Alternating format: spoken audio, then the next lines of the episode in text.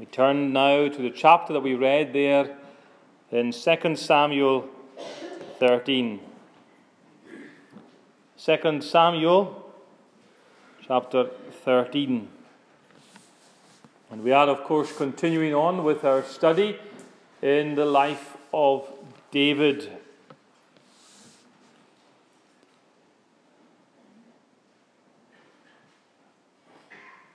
Well, friends, I think that um, if it was difficult over the last few weeks to hear of David's actions with Bathsheba and his murder of Uriah, then it is even more difficult to hear in this chapter of the actions of David's two sons, Amnon and Absalom.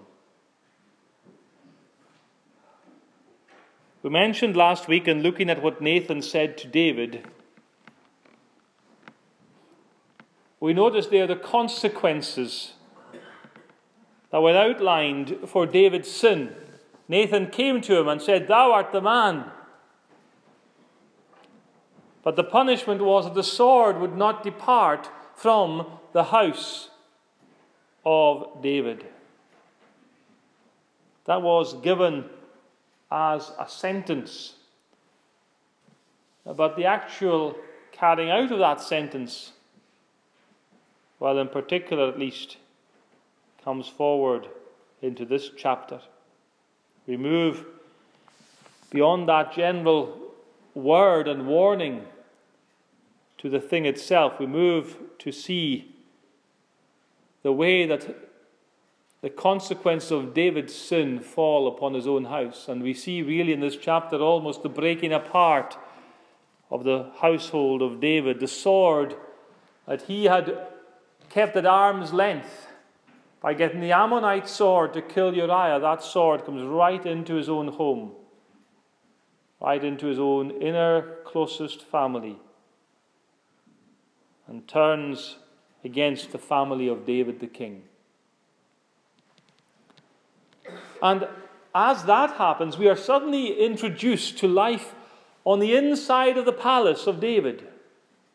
We get interactions of David with this enemy or with that enemy, but here we suddenly get a little bit of an insight into what life was like within the royal household.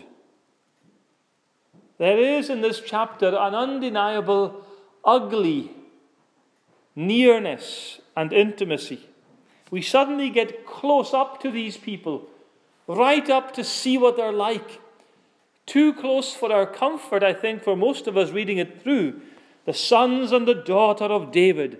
What do we find when we get into that household? Not an example of godliness, not a, a household that is flourishing in the things of the Lord. No, we find sin. And we find sin to an extraordinary degree. It, it's an unpleasant chapter to look at in many ways. And I'm sure that as some of you anticipated that this chapter was coming up, because you know what happens in the life of David, you may have wondered if it couldn't just be skipped over, if we couldn't sort of brush over it in some way. Well, friends, we are bound to say what God says. And if God has said this is worth putting in His Word, it is worth us studying it in His Word. It's not to be a cord, um, that we sit in judgment over God's Word with our own sensitivities and sensibilities. Your conscience and my conscience are not more pure than the Word of God. We don't hold a higher standard of moral- morality than God does. And so, if God has put this in His Word, and He has, and all of His Word is inspired directly by Himself, and as Timothy tells us, or Paul in Timothy's letter tells us, is profitable for doctrine, for reproof, for correction, for instruction in righteousness, then we cannot avoid dealing with this chapter this evening. But in doing that, we are not going to glamorize sin.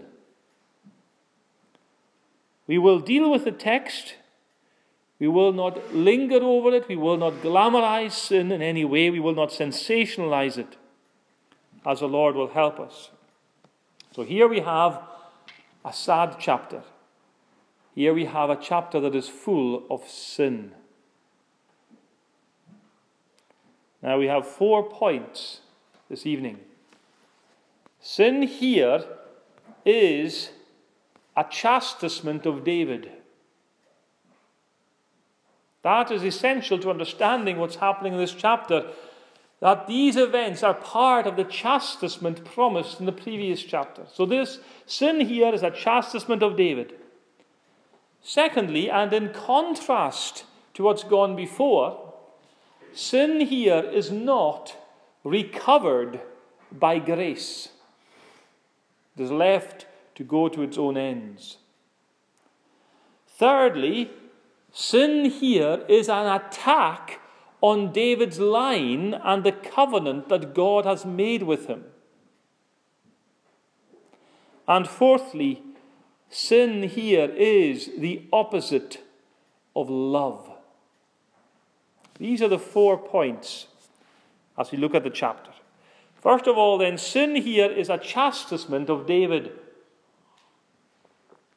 Across the whole of the sorry episode, God has erected this banner chastisement, the correction of my servant for his sin, the consequences of sin even in saints. Nathan had warned David that the sword would not depart from his home, that the Lord would raise up an adversary from within his own home, and that the woman of his home would be given openly to others. Now, David likely took that to mean his concubines and his extended wives. And that is also how our translation gives it in verse tw- in chapter 12 in the previous chapter. It is his wives. But the word is broad and equally up could be translated just as well woman. David's woman, the woman associated with him. And how little probably David thought that it would ever come to the door of his own dear little daughter, Tamar.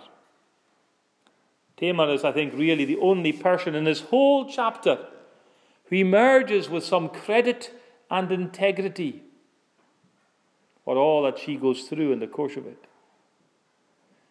When she's attacked by her scheming brother Amnon, she pleads with him not to do this.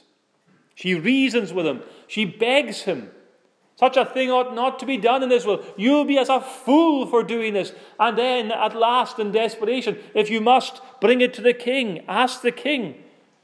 Almost certainly, we think, hoping that the king would, of course, rule such a union unlawful and it would be stopped. Well, now David comes to know what it was like to see your daughter abused by a powerful man. Eliam. Who was Eliam? Eliam knew what David was going through.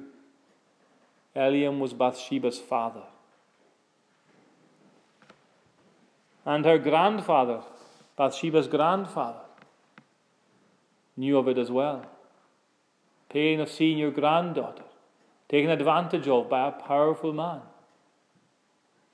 Bathsheba's grandfather is a man called Ahithophel, who will come up later in the book of Samuel. But the pain that David brought on others is now revisited upon his own head. And the suffering that he endures is what they knew. His fury at Amnon, there in verse 21, when David heard all these things, he was very wroth. He was very angry, but he did nothing about it. David doesn't give vent to his fury, he merely fizzes up privately. David had, you see, been paralyzed from acting in justice by his own sinful past, revisited upon his lovely daughter. And the whole scenario then moves on from that sordid incident, that episode, to the scheming of Absalom. Absalom is Tamar's full brother, or Tamar is his full sister. Others, uh, Amnon was a half brother, but Absalom and Tamar have the same mother, as well, of course, as David as their father. And Absalom and Tamar's mother is a woman called Maacah. Amnon's uh, mother was Ahinoam, the Jezreelitess. Well, Tamar emerges or is thrust out of, Am- of Amnon's room and immediately breaks down into a, a screaming cry of sorrow. And in devastation, this woman tears her beautiful, diverse coloured robe and weeps with ash upon her head. Absalom comes along. Maybe he heard the disturbance. Maybe he recognized his sister's voice. And he seems to guess right away what has happened. It would seem that Amnon's infatuation is not really a secret at all. And Absalom guesses what has happened. And Absalom takes his sister and speaks gently to her and shelters her in his own home. And two years pass, but Absalom does not forget. He watches his father steam away in fury and do nothing about it. And two years pass, and Absalom says not one word to Amnon about it, whether good or bad. And at a feast, there's a sheep shearing. At the end of the shearing of the sheep, then, there was a great feast held by the owner of the flock. And at that feast that year, Amnon set his plans in motion. Plans to, uh, Absalom set his plans in motion. Plans to murder his brother Amnon for what he had done in forcing Tamar. And the whole thing is carried out Despite David seeming to have some unease about it, despite David seeming to know something was wrong. And again, David seems powerless to stop it, seems to be the last to understand what is happening. As we find out later, even that crafty and shady character, Jonadab, who appears twice in this passage, a nephew of David's, a cousin of these people knows all about what's happening, knows exactly who's been killed and who hasn't. But David doesn't know, the king doesn't know. For a moment, David believes that all his sons are dead, with the exception of Absalom, that Absalom has murdered them all. What a fearful moment that must have been for David. You see, from seventh commandment sins, things have stepped back to sixth commandment sins, thou shalt not kill. And murder comes once more to the fore in the house of David. Murder most foul. David the murderer has murder revisited upon his own son. And so David's twin sins of adultery and murder are now eating away at his own home with all the added intensity and heinousness of such things being done between family members. And David must have felt his own hand in it all. He knew the part he had played. He knew that he himself had paved the way for these vile sins, that David had welcomed them into his home and was in a measure responsible. Now, these are not David's sins, these are part of David's chastisements. Amnon and Absalom are responsible for their own acts, but David is suffering for his sins too, and we can see that. Dear friends, do we know that? When we see sins in our homes, in our home, sins that we know we have introduced into our home, sins that we ourselves have practiced? Does it cut and bite our conscience to see what we have brought in and that others are now following.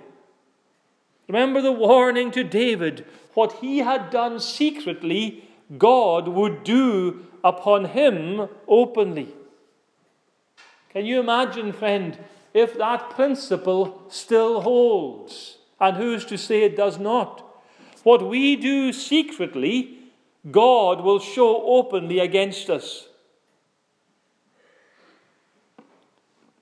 What if what we do secretly comes out openly in our own homes, in the lives of our loved ones, in the lives of our children or our children's children?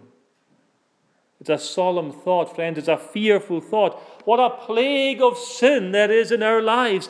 And what a whirlwind we are reaping if we are sowing the wind of our sins and what a whirlwind will be returned in the lives of our children and young people. Look again at our society, even our community here in Lewis, here in Ness, and apply this, if you dare to apply it, that the sins that we are seeing sweeping across our community, our island community, are the chastisement upon the Lord of the Lord, upon us for our secret sins that the Lord is now bringing out openly. And if we think on that, surely we can but cry one thing Oh, for mercy. Whilst we read this chapter and we abhor Amnon and we condemn Absalom, while we read the chapter, remember David. The sin of this chapter, then, is God chastising David. And we need to have that in place to understand the chapter. Secondly, we need to move on. Sin here is not recovered by grace. You see, in chapter 11 and 12, that unit of, the day, of David's sin with Bathsheba, his murder of Uriah, and his recovery by the word of God through Nathan, we have two devastating chapters on the awfulness of David's sin adultery, deceit, and, mem- and murder. But you remember how chapter 11 closed? If you turn back to it, the end of chapter 11 says, But the thing that David had done displeased the Lord. Now that's obvious in one sense. Sin always displeases the Lord. Every time someone sins, it displeases the Lord. There is no sin that God approves, there is no evil that He endorses. But that little phrase at the end of chapter 11 is the crux of the matter for David. It's the hinge upon which the whole thing turns. It's the intimation that the Lord was going to do for David what he could not do. That is, stop him in this trajectory and pathway of sin. And God was going to recover him to repentance. And the Lord sent Nathan. The thing that David had done displeased the Lord, and the Lord sent Nathan unto David. There's the change. Beginning of the recovery of David. And that changes everything in chapter 12 from chapter 11. But as we wade through the muck and the mire of this chapter, from vile sin to evil act, there is no mention of the Lord. There is no mention of the displeasure of the Lord. There is no word of Nathan riding to the rescue like the cavalry, coming over the horizon of the text and suddenly landing in front of these men and arresting them with the word of God and recovering them by grace. There is no piercing parable or pointed finger to either of these two men saying, Thou art the man. And you see, for David, yes, this is the chastisement of his heavenly Father for his sin in the recovery process from a fearful fall. But for his two wicked sons, this is unrestrained sin and unrecovered guilt. No repenting ever comes into their lives. no rebuke from God is ever transmitted to them. And the worst thing, friends, of someone falling into sin is them being left there by God. So when these two men, as they plot their evil, as you wait for a third party to come, it's not Nathan the prophet, the godly seer. No, it's scheming, subtle Jonadab, the crafty interloper, egging them both on to unleash chaos on the house of David.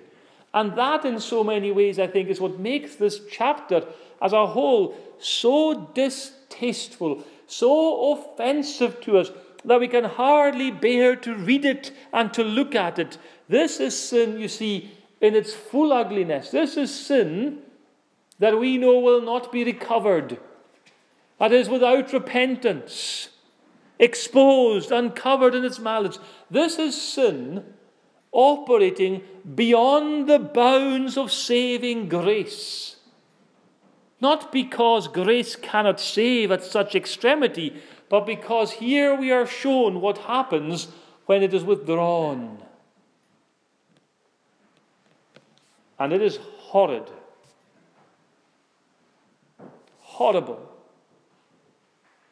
Now, as we said before, Tamar, who cannot physically fight off her attacker, she still appeals to the law of God and she objects and she maintains her true innocence. But apart from her, the chapter is dark and gloomy. Now, friends, some of you here have already known the powerful convictions of sin in your life. You who are unsaved, some of you have known what it is to be caught in the vice grip of conscience over your own sin. You have experienced even perhaps the mighty striving of the thrice Holy Spirit of God shaking you to the very foundation of your soul, upending your ease and exposing your guilt, and you are terrified.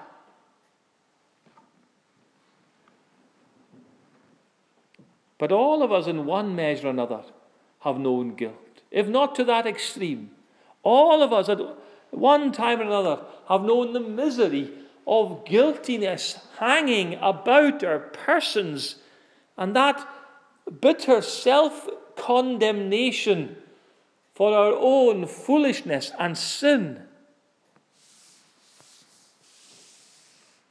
But, friend, even if you take the time when you felt worst about a sin you committed, that time when guilt was almost unbearable, the most guilty you have ever felt, what if that sin had been allowed to go further and you know it could have done?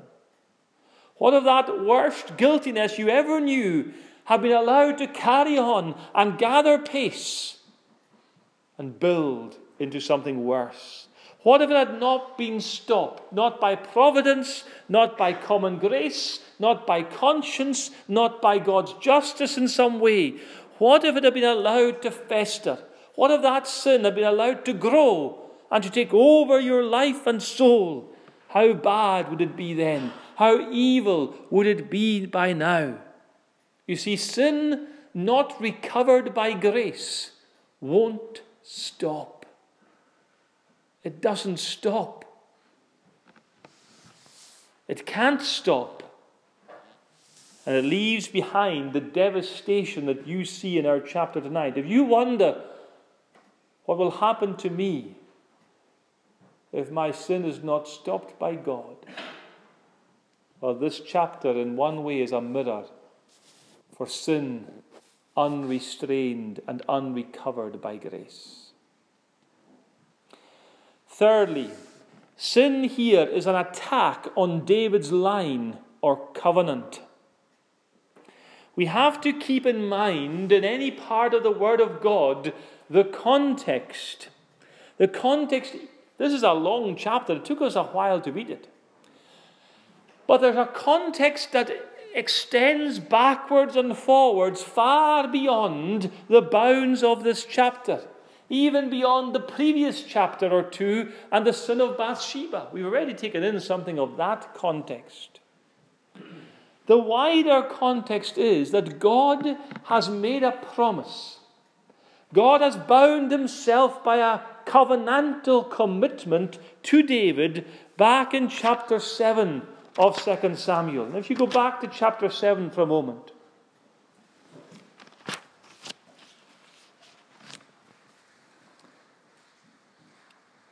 And verse 11, at the end of verse 11 of chapter 7, also the Lord telleth thee that he will make thee an house. Remember, David wanted to build a house for God, wanted to build a temple.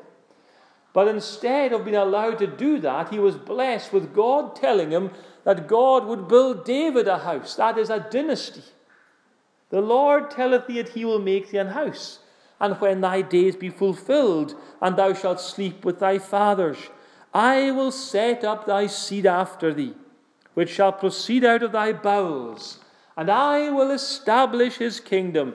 He shall build an house for my name and I will establish the throne of his kingdom forever. I will be his father, and he shall be my son. If he commit iniquity, I will chasten him with the rod of men and with the stripes of the children of men. But my mercy shall not depart away from him, as I took it from Saul, whom I put away before thee.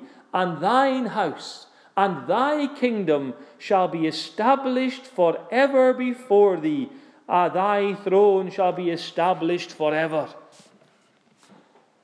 The Lord gave the specific assurance to David that his seed would flourish. But more than that, that his kingdom and seed would be established forever. And that promise right there to David is really a promise about the Messiah, a promise about the future Son of David. That through the line of David, salvation would come to the world and come to us as Gentiles here on the very edges of the continent of Europe. now, that promise is called the Davidic covenant, God's commitment to David. It was from this that the Messiah came to be known amongst the Jews as the Son of David. When they spoke about the Son of David, it was code for the Messiah whom God will send. And that blind man on the outskirts of Jericho, Bartimaeus, made reference to it when he knew that Jesus was passing by. He didn't say Jesus, he said, Thou son of David, have mercy upon me. And that blind man was claiming that the promise to David was fulfilled in Jesus. He was applying the Davidic covenant and promise to Jesus, the Savior of sinners. Now, we all know that. We know the, the forward trajectory of the house of David. But here in chapter 13, that promise made in chapter 7 looks pretty shaky. That promise that David's line and David's family would be established forever. Well, it doesn't look much like it. It's going pretty badly wrong even before David has passed on.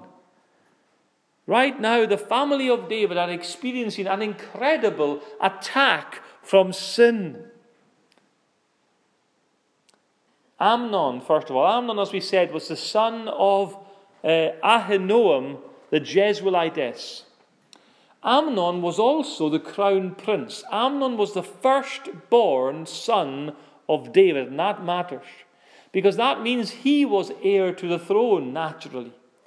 It means that Amnon was the one in whose line this promise would be fulfilled if we were expecting it to be according to the ordinary manner of things. And yet, in this chapter, even just by halfway through it, Amnon is brought down to the gutter by his own sinful desires and violence.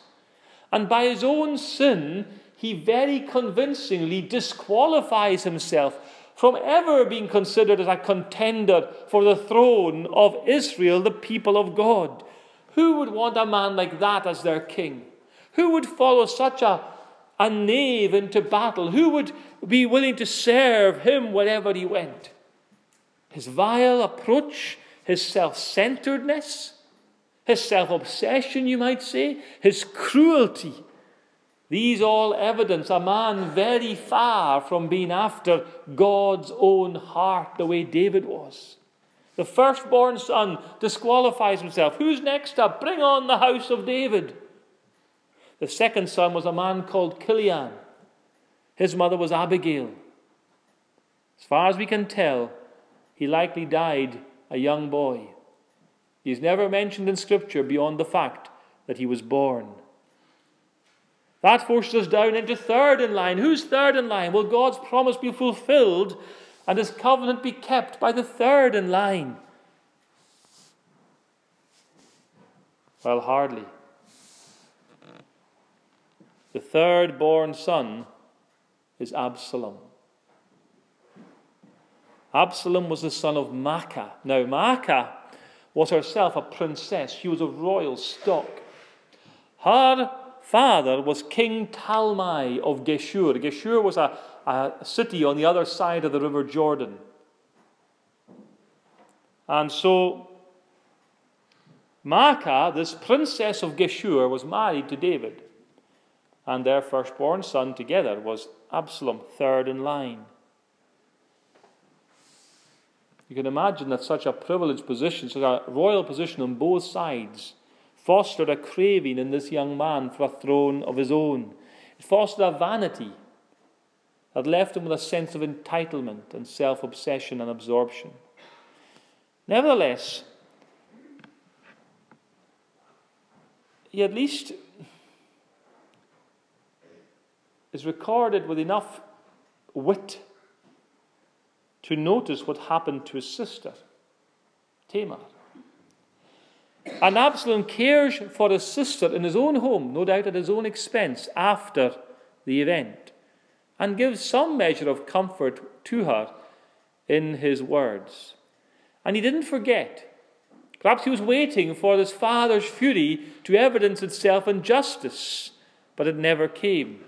Absalom wouldn't forget. He never let it go. He wouldn't speak to Amnon. He kept it in his heart for two years until he could come up with a plan of how to execute justice, the particular brand of justice, at least, that he had decided upon. He'd have all his brothers out for a feast in the country, and they'd far away in Ephraim, far away from the centre of things, far away from prying eyes. Amnon would die. When the request comes to David, David seems to instinctively know something's up. He's wary about it all. He doesn't want to go. He first of all says it'll be too much of an expense for you. We won't bother to go all the way there, put you to all that cost. David is stalling. But then Amnon comes back, well, at least, uh, Absalom comes back, at least send Amnon. Why just send Amnon? David's suspicions are even more roused by now. So rather than just send Amnon, he sends all of the boys, all of the sons, and they all go together. David, no doubt, thinking that if there was bad blood there, there would be safety in numbers. But that makes no difference.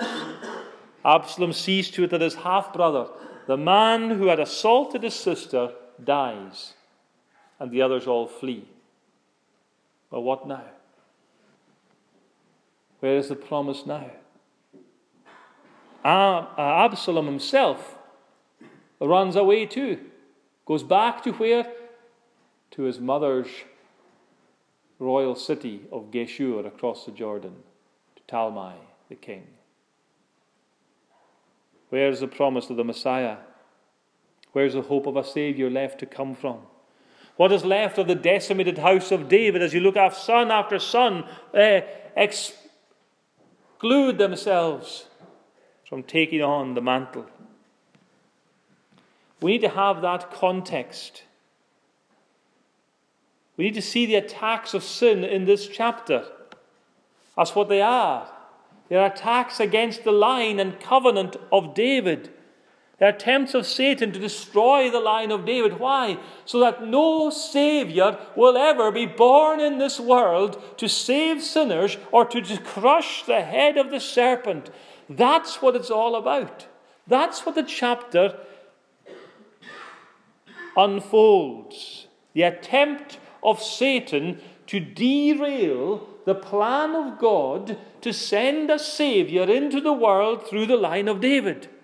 That doesn't, in any way, I don't believe, lessen the grief and the human grief of what happened in the recorded incidents of this chapter. It doesn't in any way take away from or denigrate or uh, relegate the revulsion at the kinds of sin that are here recorded or at the innocent suffering of Tamar. But ultimately, chapter 13 is not just a record of family sin. It's not even just a record of the consequences of David's sin that fell in his own house. It's a record of how Satan would use anything at all to try and stop the coming of the seed of the woman who he knew would destroy him. Sin is anti God. Sin is the opponent of the goodness of God. Sin always aims to ruin the plan and purposes of our gracious God. That covenant that God made is facing an all out assault in this chapter, just as surely as Tamar was. Try to keep in view the big picture without lessening our abhorrence of the sin in the chapter. Notice, sin seeks to cut off salvation, seeks to deny our race its promised Saviour. And this is yet another instance of it. And that's at the core of sin. That's at the core of your sin, my sin, and all sin.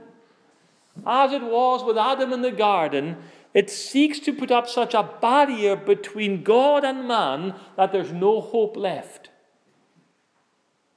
Think about your own sin like that. You're a sinner. You know you're a sinner. You know you have sinned today. Maybe your conscience has struck you about your sin. Think about your sin like this sin is self murder. Sin is the sinner choosing to try and make himself beyond the reach of the grace of God to save them. Sin is trying to cut off hope of a Saviour for you. It's been doing it for thousands and thousands of years since man first fell in the garden. Dear friends, look again at this chapter and view it in this way as an all out assault against the purpose of God to save sinners. Now then, will it succeed? Now That takes us to our final point. Sin here is the opposite of love. Sin here is the opposite. There is nothing, nothing of love in sin. Amnon thought himself desperately in love with Tamar, but that illusion dissolved instantly with the moment of his attack and the completion of his forcing of it and the hatred of his heart, masked by this illusion of love, suddenly rises up and shows itself in all its ugliness. He couldn't stand the sight of her. He wanted her gone. He thrust her out and locked the door behind him. Why?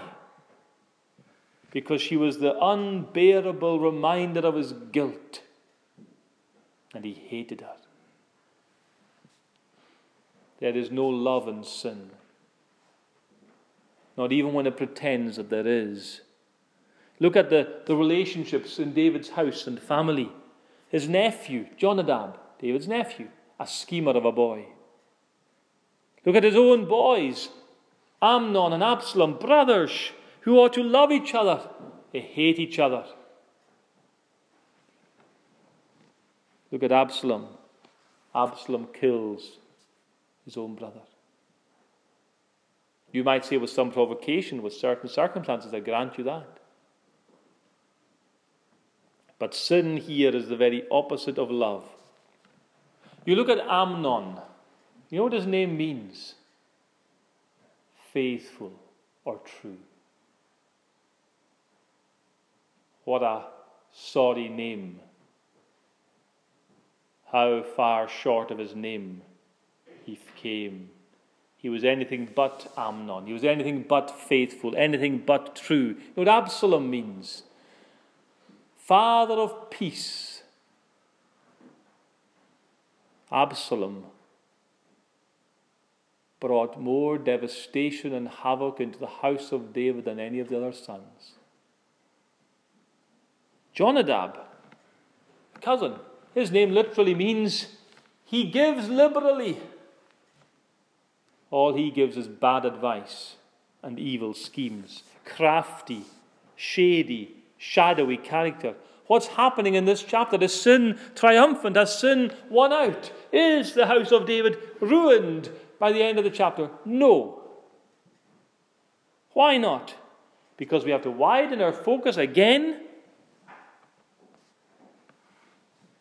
Where to? To the answer God has already provided. You look at things going wrong, and then you might want to look into chapter 14 and see, well, when's it going to go right? Friends, it's already gone right. God doesn't react to events, He already knows the answer before the question is asked. It's never that God has to make up something else to correct how things have gone wrong. Perhaps we didn't notice God putting in the answer before the question.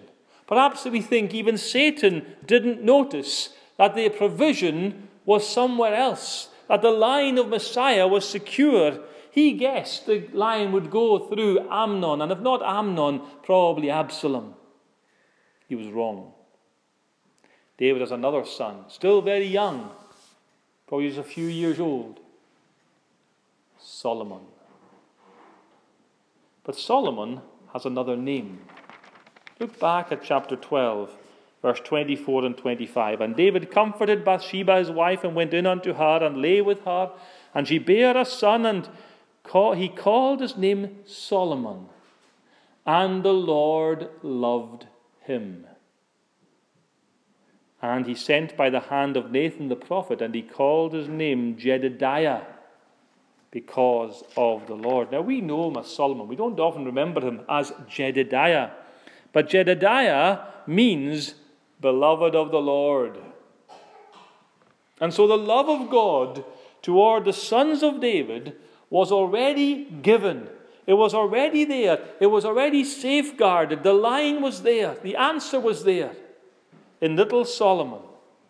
Because sin here is the opposite of love. There's no love to Tamar. There's no love between Absalom and Amnon. But the Lord has chosen the object of his love already.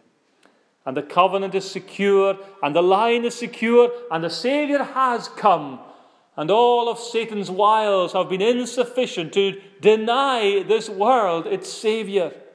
And that means that in the gospel tonight, as we close, still there is a Saviour to declare, there is a Christ to preach, there is a gospel to hear, there is a salvation to come to. There's a forgiveness to experience. There is the Son of David, the one who truly is beloved of the Lord. This is my beloved Son in whom I am well pleased.